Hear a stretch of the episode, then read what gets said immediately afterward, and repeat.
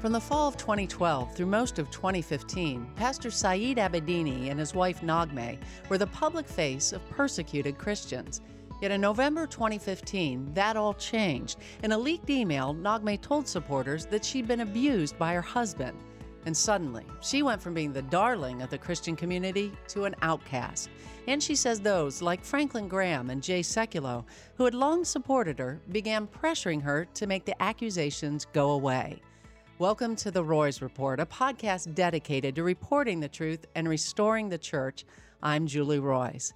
And joining me today with her truly stunning story of being abused by her husband and then shunned by the Christian community when she spoke of that abuse is Naghmeh Panahi. Naghmeh is the former wife of Pastor Saeed Abedini, and as you probably remember, Pastor Saeed made international news in 2012 when he was sentenced to eight years in prison in Iran for evangelizing. And over the next three years, Naghmeh became a well known advocate for Saeed. She appeared regularly on Fox News and CNN and spoke at events around the country. But as she'll explain, behind that advocacy was a secret history of physical, sexual, and emotional abuse. And even though her husband was thousands of miles away, she says that abuse continued online and by phone during his imprisonment. Yet when Naghmeh opened up about that abuse, she didn't receive empathy and support from the Christian community. Instead, she says she received scorn. One Christian leader reportedly accused her of having an affair. Another told her to say publicly that she's mentally ill. But Naghmeh refused, and now she's become an advocate for other abused women. And for the first time, she's released emails from Christian leaders like Franklin Graham showing exactly how she was treated. She's also released audio from a meeting that she had with Franklin Graham in 2016. All of this, I think you'll find extremely eye opening. But before we begin our discussion, I'd like to thank the sponsors of this podcast, Judson University and Marquardt of Barrington. Judson University is a top ranked Christian university providing a caring community and an excellent college experience. Plus, the school offers more than 60 majors, great leadership opportunities, and strong financial aid. Judson University is shaping lives that shape the world. For more information, just go to judsonu.edu. Also, if you're looking for a quality new or used car, I highly recommend my friends at Marquardt of Barrington. Marquardt is a Buick GMC dealership where you can expect honesty, integrity, and transparency. That's because the owners there, Dan and Kurt Marquardt, are men of character. To check them out, just go to buyacar123.com. Well, again, joining me today is Naghmeh Panahi. As I've stated, she's the former wife of Iranian American pastor Saeed Abedini. She's also an abuse survivor whose story not only sheds light on the confusion surrounding abuse, it also shows how abysmally the Christian community sometimes responds to abused wives especially if their husbands are Christian leaders. So, Naghmeh, welcome. It's truly an honor to have you join me. Thanks for having me. Appreciate it. Well, Naghmeh, I know that you've been on an incredibly difficult, a painful journey. Yet, in many ways, you've been vindicated. Many of the allegations that you leveled against Saeed back in 2015 have been affirmed by the courts. And it's my understanding you have full custody of your children. And even right now, there's a warrant out for Saeed's arrest in Idaho. Is that correct? Yeah, I have been vindicated. Everything I said about the abuse and the danger that the kids and I were under came to light. And I was awarded full custody of the kids, thankfully. And the warrant out for Saeed's arrest, he didn't show up to court, is that right? And so if he steps foot in Idaho, he could be arrested. Yes, he has a warrant out for his arrest in Idaho. Hmm. And he hasn't been in Idaho since March of 2018. So you're not speaking to me today because you have something to prove about Saeed or about the allegations that you leveled against him. Instead, you're speaking to me because of the experience that you recently had when you posted an article that I published about Ben Courson. And for those of you who don't know, Ben is a megachurch pastor from Oregon who's been accused of sexual misconduct and abuse. And Naghmeh, you simply posted about how this story hits close to home for you, and you urged the church to deal with Ben and Ben's sin in a biblical manner. Would you tell me what the response was to that and how that prompted you to do what you're doing today? Yeah, I've uh, read some of your articles, but this one about Ben Courson really hit close to home because he was a really big name in the Calvary Chapel circles. When I shared, there was a lot of backlash again to be silent. You're uh, damaging the cause of Christ, you're causing division.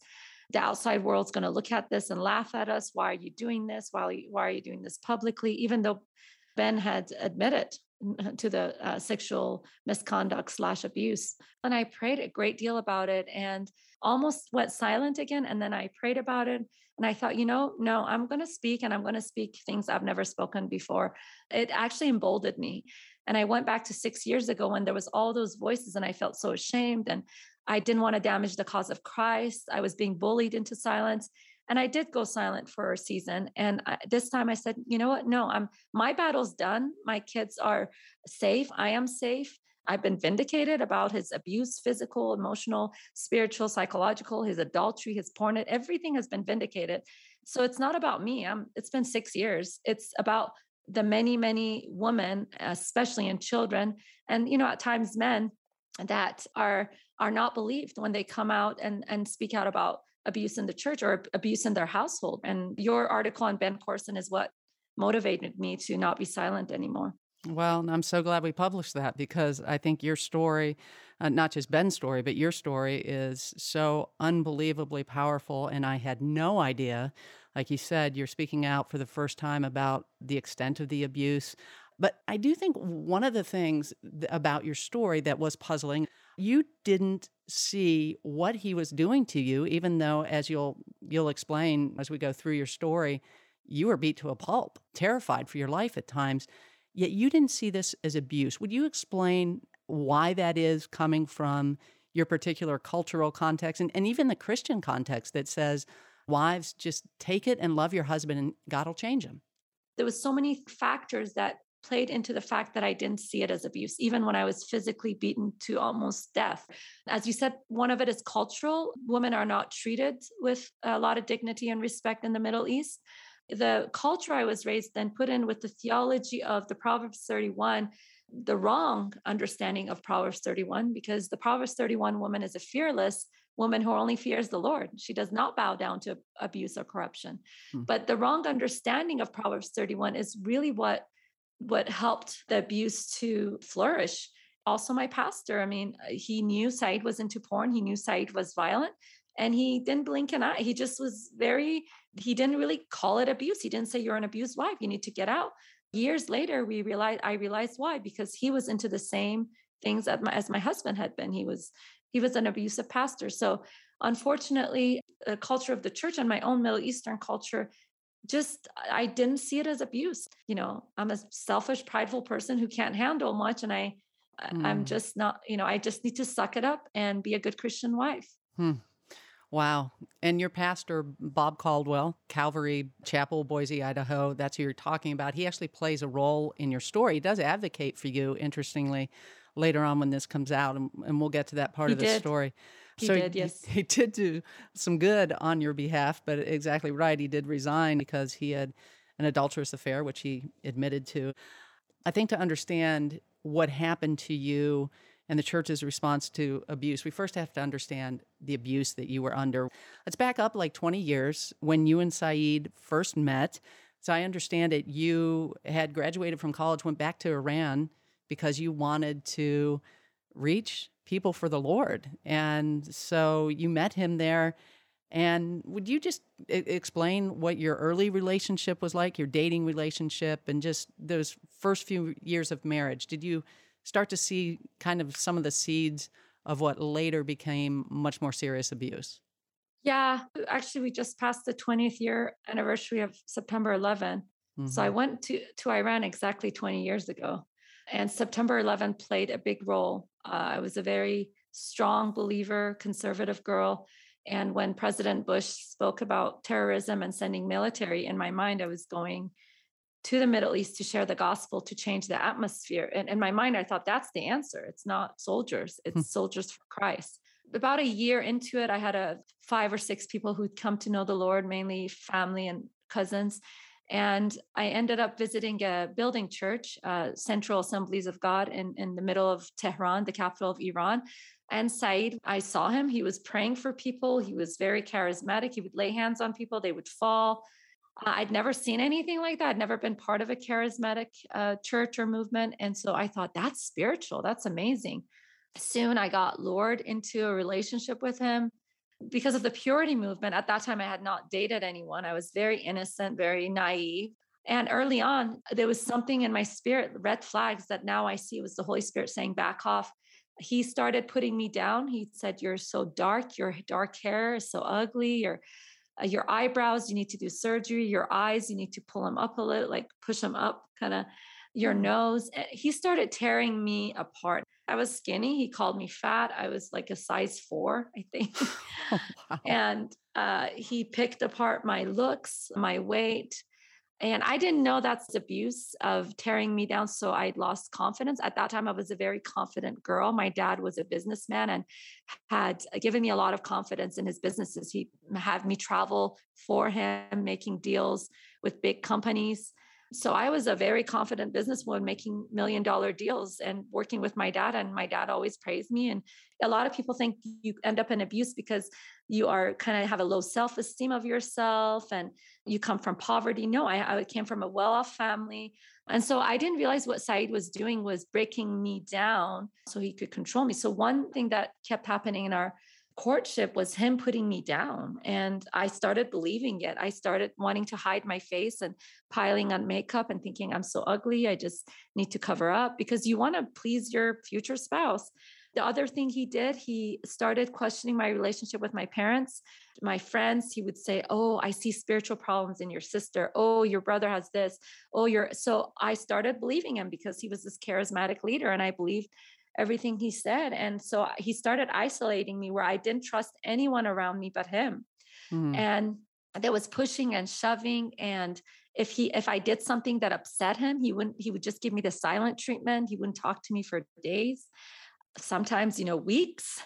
This all happened in our courting. And there was a few times where I just threw the ring and I said, I'm done. But early on in our relationship, which abusers do, he crossed sexual boundaries. We didn't have sex, but he kissed me. He forcefully kissed me. So I thought, oh, I'm damaged goods because the purity mm. movement said, because the purity movement said your first kiss should be at your wedding. So in my mind, I thought, he's kissed me. I got to marry him. That's how naive I was. It progressed into other things with taking off our clothes and so on, never sex, but I felt like I was damaged goods. No, no man would ever want to marry me. Mm.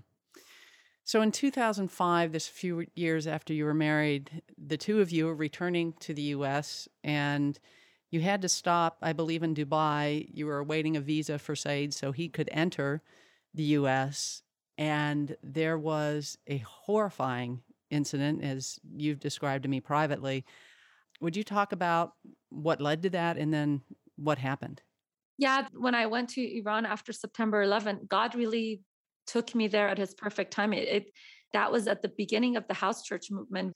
So it grew quickly and the Iranian government took a note of it. And we I myself was arrested a few times, threatened to be killed and raped if I denied Christ. Mm. And God delivered me from that. So there were so many arrests that uh, we just thought we need to leave. This is not good for us. This is not good for the house churches because the government is tracking us and they're going to find all the leaders if we continue. So that's when we decided to leave Iran. And we had a, I think it was a Baptist church that we were in communication with that basically said, you can come to Dubai. We have a apartment. You can have it until Saeed can get a visa. So we'd arrived in Dubai and someone picked us up and we got to the apartment late at night, probably 12 or 12 midnight, one in the morning. And I was so tired. And Saeed had packed the suitcases and he always packed them so perfectly, so clean. And I just opened the suitcase that was mine and I was looking for my nightgown. I was tired and I was about two months pregnant with my daughter and I was super tired. And the stress of having left persecution, we didn't know if they were going to stop us at the airport, what was going to happen. And I was looking for my nightgown. So I was throwing clothes around and Saeed said, You're making a mess. And I said, So what? and that was it. Mm. Uh, before I knew it, I, a lot of people don't know this, or they might know this. Saeed um, was trained by Hezbollah, which is a terrorist group. So uh, before he, he became quote an unquote Christian, so he knew how to kill with his hands. Mm. And I'm, I'm, a pretty weak person. I, I, was born as a twin. I was always the weaker twin. People thought, um, doctors always thought she's not going to survive. She's really weak. I was always the scrawny, sickly twin. So I'm not a very, I was not a very strong person. So next thing I know, Saeed is beating me up. I'm having bruises all over. I have bumps like the cartoons. I remember looking at myself and thinking, I would uh, laugh at Tom and Jerry where Tom would get hit and there would be a bump And as I think Tom is the cat, but I, I remember looking in the mirror and thinking there's bumps coming out of my head. Uh, I remember I was getting kicked so many times in my tummy, including in my tummy where the baby was, mm. and all over my body, punched in the face, in the head, kicked in the face, in the head. I just remember crawling to the bathroom and locking the door, thinking, I'm going to die. And no one's listening to my screaming and yelling. This is the Middle East. This is normal. This is no, I'm sorry to say it, but this is mm. normal for women to be screaming and yelling, no police, nothing. And that's the first really bad incident. Before that incident, which was November of 2015, and Mary Saeed and I had gone married 2014 and I'd met him 2012. So the three years that I'd been with him, there was pushing and shoving and spitting at me and things like that. But somehow, again, I dismissed those. This beating was the first full on beating that was a near death experience. And yet, at that point, you didn't leave him. I, I don't know if it was because of, again, the cultural, the the conditioning that he had already given you to think kind of low of yourself. You justified this somehow. You, you rationalized it. How, how did you do that? That I talked back. I shouldn't have said, so what? He's tired. He's under a lot of stress. I've already been degraded to a point where I just didn't think so high of myself hmm. that I didn't say, this is not the way to be treated. And I, and I, I was attached. There's trauma bonding that happens with abusers. I'd never dated. He was uh, the first man I'd ever kissed or been with, you know, sexually or anything, I was bonded. I, I didn't know how to break free. Mm. And I had two choices. I was pregnant with my daughter. I could walk away and be a single mom, which was I was deathly afraid of. And that again, in my culture and in the church culture, divorce is taboo. And being a single mom was a big fear of mine. So I had a choice to draw the boundary and say, no, this is it. You just beat me up pretty bad. This is it. Or downplay it, minimize it, justify it to keep the marriage and to keep our family together, which I thought was godly. All the women's retreats uh, that I went to, all the teachings of Proverbs 31 is being a quiet spirit and not, you know, being loud and just submitting. And so I thought, I'm going to do my part and God's going to bless that. It wasn't until recently that God revealed his heart to me that submission to abuse and corruption is not from me. That that's not honoring me. That's actually dishonoring me. So I thought that was the godly thing to do. And so I, I decided to minimize in my mind and justify it. And I didn't, I, I was pregnant with my daughter and I didn't want our family broken up. The two of you then ended up settling in Boise, Idaho. But two years later, so in 2007, the same thing happens, except this time you're, you're actually on a Skype call with his family members, right? Yeah, he was on a Skype call with his parents and his sister, and he was saying things. And I said, That's not true. He was putting me down. And again, I said something like, That's not true. And he left the computer. He came after me, grabbed me by my collar around my neck, and shoved me against the wall and started rebuking demons out of me.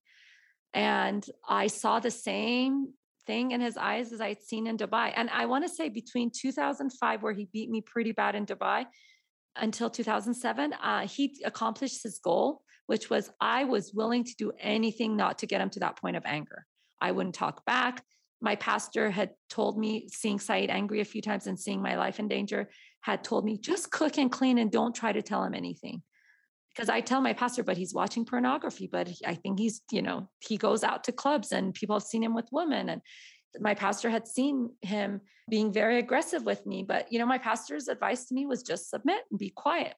Wow. And so between 2005 and 2007, I had uh, just, I was the shell of a person. I would submit to anything he would say. I would not talk back because I, I knew that he could kill me. I knew now and he grabbed me and he shoved me against the wall and i thought i'm going to die. And my daughter's sitting my my infant 10 month old daughter is watching this happen. I didn't know what to do and i just cried out to god in my mind. I thought god please deliver me.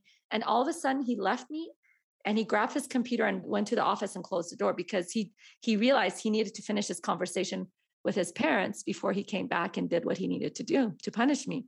I was afraid his phone call with his parents was going to be over soon and he was going to come after me. And I just didn't know what was going to happen to my daughter, uh, what he was going to do in front of her. So I called the police and they took him. So that's the 2007 incident. Hmm. And that actually led to a conviction, even though, from what I understand, you didn't want him to be convicted. In fact, you testified on his behalf at the trial. Is that right? Yeah. The next day, I just woke up thinking, what have I done? I am pregnant with my son. I was pregnant again. Mm. um, and I have a daughter. This, I cannot be in a broken home. I cannot be a single mom. I, I kids need their dad. And I felt so shamed and guilty for having called the police on him. I paid $3,000 and got a lawyer and went and testified to get him out. At that time, it was no longer me against Saeed. It had become a, a, state of Idaho against Saeed. So I couldn't necessarily drop the charges, but I tried to reduce it as much as I could. And he ended up being released. He had to take like an anger management class. It still came out as a domestic abuse charge. So, which said Saeed actually admitted in 2007. Hmm.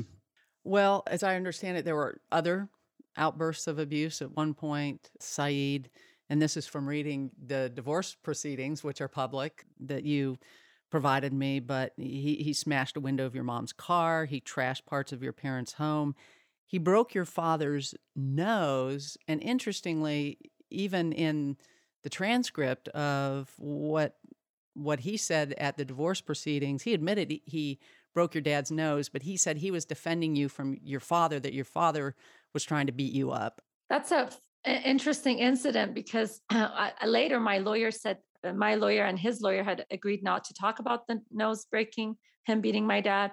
They had come to an agreement. If I won't bring it up, if you don't bring it up, and Saeed brought it up himself. so, uh, you know, it's like one of my friends was like, you know, uh, the mouth of a fool or a tool in God's hand. He just mm. brought up all the abuse he did. I just went in the middle between my grandma and my dad, and I said, hey, let's just not argue about this because my grandma was getting very heated that she was really upset that my dad wasn't visiting her three times a week and she um, they would play card games together once a week and so i said uh, let's just not argue and the kids were there i didn't want argument in front of the kids and before i know it and my dad said my dad basically who's never ever beat me and uh, unfortunately he passed away of covid last year but oh. my dad who's never beat me in his life looked at me and said knock my back off and again, same thing that happened to me in Dubai happened to my dad in 2010. All next thing I know, my dad is bracing himself and Saeed is kicking and punching him in the head, in his body, and my dad is just crawling around trying to get away. And uh, the doctor report showed his nose had been so badly broken that it could have. The doctor said it could have killed him. It could have actually affected his somehow into the brain.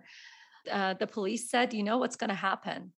Next time someone's going to die if you guys don't press charges but we we didn't press charges. And there was other incidents where i had a golden retriever dog and saeed would beat him up. Unfortunately i i ended up getting rid of my dog for his protection. And mm-hmm. in my own mind i didn't walk away myself. And all this time and this is where it's just um, i don't know just mind blowing to me the compartmentalization you know where he can travel back and forth from Iran, establishing orphanages, meeting with church leaders, and all these things, and at the same time behaving this way. And then in 2012, as I understand it, you, you were with his parents, and his father started beating you.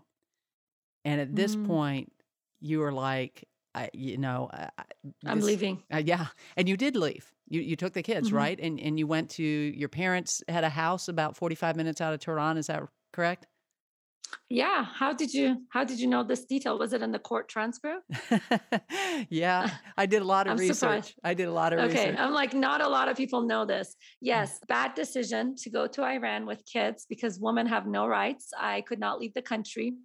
Um, husbands have full custody of kids no matter what. They you have to have permission to leave. Your kids have to have permission to leave uh, would leave me alone in the apartment. It was a two bedroom apartment with his mom, dad, sisters. It was about 10 people and a dog. They had, they had a small dog. I was homeschooling the kids. I couldn't get out. I was afraid. He was uh, putting me down. It was abuse coming from his family. My parents had a house in I eh, 45 minutes away. I called one of my dad's friends to come pick us up, and his dad didn't want us to leave. So he started attacking me. And I thought, whoa. Saeed grew up in a domestic violence home. His dad was always beating his mom, cheating on her, all of that. But he'd never touched me. And I thought, whoa, this is now transferring over to the dad. And one night I just lost it and I said, I want to go back. And I just had an emotional breakdown. And he he said, You're mentally ill. You need to see a doctor. And he took me to an Iranian psychiatrist the next day. And Saeed spoke the whole time. The psychiatrist didn't talk to me. The reason I say this is because Saeed has mentioned over and over again that I'm mentally ill. He took me to a psychiatrist. The psychiatrist, after talking to Saeed for half an hour, Iranian psychiatrist, he assigned me medication that was schizophrenia, by uh, OCD, and um, Parkinson's. I immediately took a photo of that, sent it to my doctor here, and my doctor said, "Don't touch that medication. It's it's going to destroy you." Mm-hmm. So I pretended I was eating that medication, and um, because Saeed at that time has all our passports, and I and this is not America. I can't just leave. Mm. And I I start freaking out after I left to my parents' home, and I and I called him and I said, "Saeed, can you please give me my passport? I want to leave the country." He said, "Nope." And basically, in order, he wanted me to come back. He said, You need to make it up to my family what happened last night. In order to come back, I had to come back to their apartment and I had to kiss his dad's feet and his sister's feet because I had upset them. I had to go to the ground and kiss their feet and ask for apology mm. to be mm. able to come back to the apartment. And then he continued to keep my passport. And then he said, You need to see it. I said, What do I need to do? And he took me to the doctor. Long story short, I agreed. And finally, he allowed me to leave the country because I said, I'll see. I said, Your parents can't come to America. You need me to work to be able to sponsor them to come to America. If you keep me here, how are they going to come to America? And I convinced him that it was wise for us, for me and the kids to go back. This uh, idea of saying uh, I'm crazy, the reason I'm bringing it up is such a normal thing by abusers to do, whether it's a pastor trying to discredit someone coming up against them to discredit that, that discredit that person or it's a it's a wife the idea of trying to present the wife as crazy and unstable is so normal. So that's why i wanted to bring it up. But beginning of 2012 his dad was physically uh, beating me and i was stuck in iran with not being able to leave the country until god really truly delivered me because mm. you can't leave the country without husband's permission Wow, such a misogynistic culture. I, I mean, it's mm-hmm. it's just unbelievable how w- women have so few rights, and the gaslighting you're talking about again. Yes, completely classic abuser kind of behavior.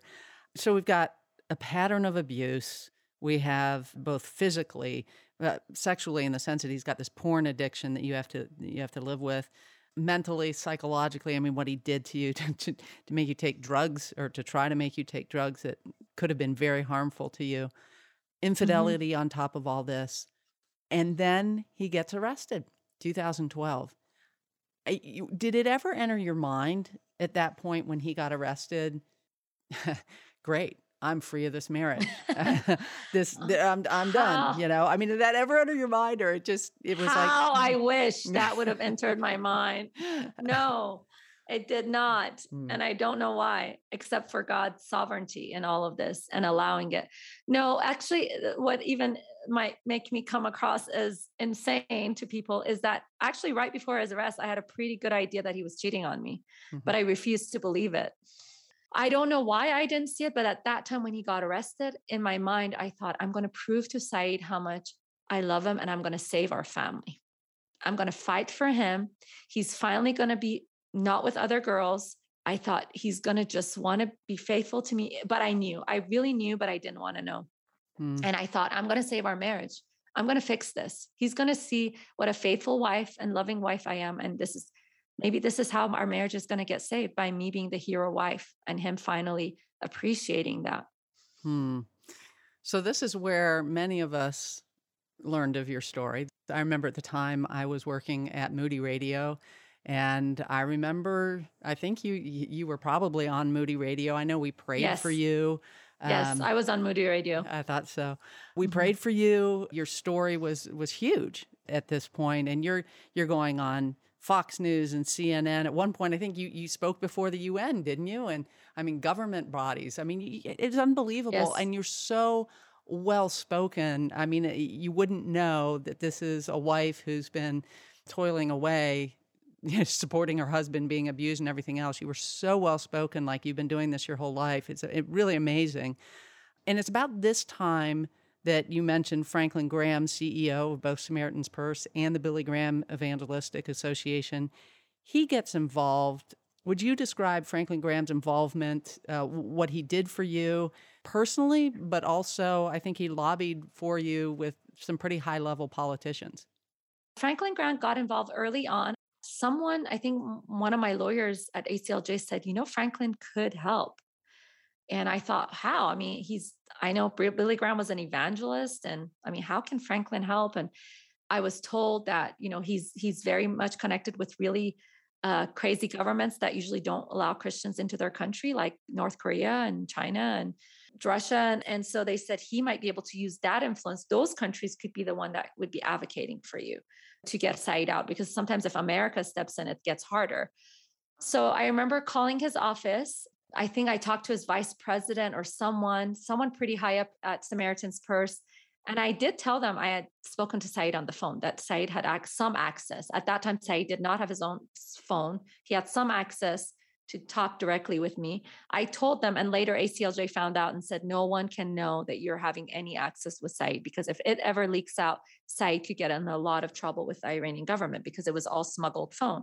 So I did tell that person, I said, Can I talk to Franklin? They said, Well, he's on a road trip, but we'll have him call you. I think about a day later, he called me. He had bad reception. He was on on his uh, motorcycle and he said uh, just i will do whatever tell me what i need to do and i i have an email where i sent him basically i said can you use your connection with countries can you make this story known and he got involved pretty fast he sent people from decision magazine and it became the front story he would fly his private jet and have me speak at samaritan's purse and billy graham association to get the word out he did get the word out he had meetings with different governments towards the end of Saeed's imprisonment. I want to say towards the end of 2015. I know he met with the Russian president and talked directly to Putin about Saeed. So I actually got a call from him saying that. And, and on his social media, you can see he visited the pre- president of Russia. But uh, at that point, what I heard was um, the Russians told Franklin that America was already making a deal and it, it, there was a process of getting the Americans out so Russia couldn't step in. Hmm he did give you some money. Do can you talk about that? Yeah, every time I spoke, uh, the first time I spoke, he gave me, I think, five thousand dollars honorarium. I didn't even know what honorariums were. Uh, Was that Samaritan's Purse or from Franklin? No, Samaritan's Purse right, or okay. Billy Graham. Any every money he gave me, or every time his private jets were used, or anything, uh, it came from not from his personal at all. Gotcha. It all came from donations of people to Samaritan's Purse or Billy Graham Association it, it, was quite a bit. He used his private jet quite a bit. And I, remember asking, how much does it cost each time you guys kind of do this flight? And it was about 30,000 mm-hmm. each way. And I realized, oh, he's, and he, he wanted, he, he I did a contract with him where he, they were going to do a con, documentary on Saeed. And I, I basically gave him all rights to the movie. And he had a camera f- crew flying to Boise. And he spent a great deal of money on this story. I actually have an email where I sent his secretary and I said, Can you please tell Franklin not to give me money? I don't feel good about this. You guys have already done so much getting the word out. That's enough. I don't need private jets to go anywhere. I can happily fly on economy. But he continually did it. And I, I remember giving back the check to him at one point. He said, Naghmeh, you're really upsetting me. You need to accept. At that time, Franklin was becoming an idol to me. So I listened to whatever he said. And I, unfortunately, in the course of two years, I received around $30,000 from him. It was through Samaritan's Purse. Hmm. You mentioned Jay Sekulow. It sounds like he got involved pretty early on advocating for you and, you know, working legal channels to, I don't know, was he, he putting pressure on internationally on the Iranian government? How did, how did that work? How did his advocacy help you? ACLJ was pretty much the first people I contacted. They were involved from day one, even before Saeed went to an actual prison when he was under house arrest. I actually didn't know exactly to the extent what they could do. I was just told, hey, you need to contact the ACLJ. So I did, but they did a good job. I mean, they got the word out. At that time, Franklin and ACLJ were not very well known in social media world. Saeed noticed that from prison as he got access to a phone that using his situation and later other people in the news is really what brought a lot of i think from a few thousand or maybe maybe close i don't know tens of thousands to millions of followings and and interaction saeed's story was a really big um, deal it was while we were in, in the middle of a nuclear agreement with iran the reason i got called by donald trump to meet with him in 2014 uh, was I was told is because it was the biggest issue on the internet. And so a lot of the GOP people wanted to meet, people running for president, including Ted Cruz, wanted to meet with me. They wanted to talk and, and be the hero of saving Saeed. So Jay Sekulow really got the word out. He spread the word and talked about religious freedom.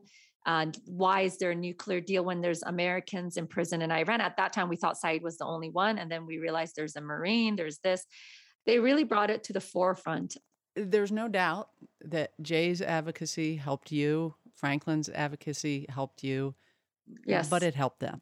And yes. And I, I did just look on their Facebook and notice the first posts about you back in 2012 or 2013, a few hundred engaged.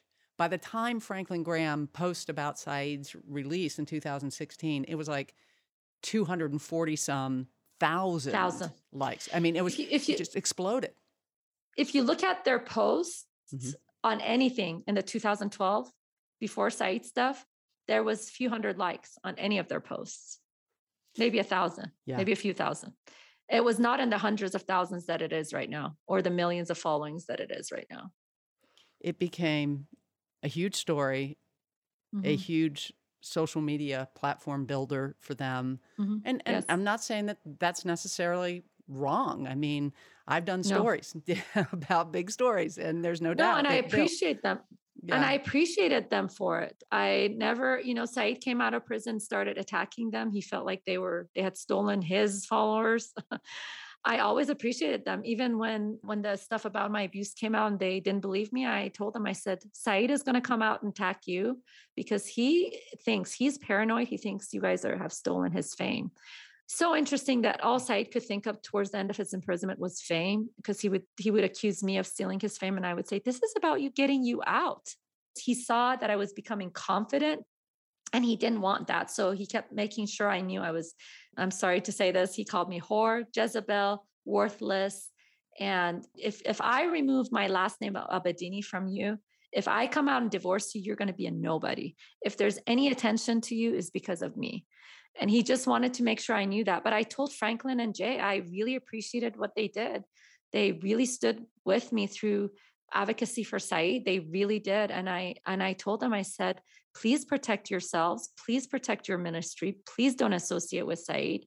When he comes out, he's going to come after you, which he did. But no one believed me. Well, and it was not a good PR story at the point that you came out about the abuse. That kind of ruined the fairy tale story of the, you know, persecuted Christian who is a hero in everybody's eyes. And it, eh, yeah, I mean, it was just, it was such a shock when this was, no. you know, when it finally came out. End of October, beginning of November 2015, finally, you let your supporters know in an email about what's happening. But that happened because you had a discussion with a pastor where it sounds like you reached a breaking point. The pressure, all of the uh, again, Saeed's asking you to get out there and, and constantly travel, and so you're you're traveling all over. You've got kids at home that are missing their mom. You're you got impre- incredible stress. You're being verbally, psychologically, emotionally abused by your husband. All of this, and the pressure finally gets to the point where you break down in front of a pastor and his wife, Dr. David Chadwick, uh, who you you were speaking at, at his church and yes. describe what happened and why the, the light bulb went on when he said to you, Naghmeh, you're being abused. Yeah, the pressure had built up. I just done Saeed's prayer vigil and I traveled three or four times in September. I had traveled to North Carolina. I had spoken at a Baptist women's conference, then flown all the way to California, spoken at Joshua Springs Calvary Chapel, and then I was back again, North Carolina, speaking at Ch- Dr. Chadwick's church. I was exhausted. I hadn't talked to Saeed for a week because after my trip to Joshua Springs, uh, Calvary Chapel, Saeed had called me and called me all sorts of names. And for the first time, I drew a boundary. I basically said, Saeed, if you can't be nice to me, I'm not going to talk to you anymore. Don't call me. And he didn't call me again. he mm. didn't call me even when he got out of prison. And my only request was, if you can't be nice to me, don't call. And so he didn't call. So for I hadn't talked to Saeed for a week before I flew to Pastor Chadwick's church. And not having talked to him, I was just broken because a big part of me loved, still loved him. I wanted our family together. And I just couldn't make sense why he would attack me when I was laying down my life and finally, I spilled the beans. I just said, Pastor Chadwick, I don't understand this. This is how it's been. This is how it is. Why would he attack me from prison? And he said, Naghmeh, do you know I'm not just a pastor? I have a doctorate degree. And I said, No, I didn't know that. He said, Yeah, and my doctorate degree is in psychology. And he said, Naghmeh, you're an abused wife. And you had never, till that point, admitted that to yourself? No, it's kind of like you have a back pain, your body aches. There's different things, and you're eating eating Advil or Tylenol, and then you go to the doctor and says, "Oh, you're a stage four colon cancer," mm. and you're like, "Oh, this is why all these symptoms." There was a lot of something's wrong. I'm wasting away. A lot of times, women under abuse uh, start developing autoimmune, which I did. And so I just couldn't put, put all of it together until Pastor Chadwick gave me that diagnosis and it everything made sense, the isolation, because I Googled it and I saw and I thought, wow, how does how did someone look into my life and write it down? Uh, because I Googled abuse, abused wife, and everything Saeed had done in my life was on the internet. Wow. So, as I understand it, that night you put together an email to a, a group of about like 100 women or so that, that you really trusted, had been praying for you, and you had shared some pretty private stuff before.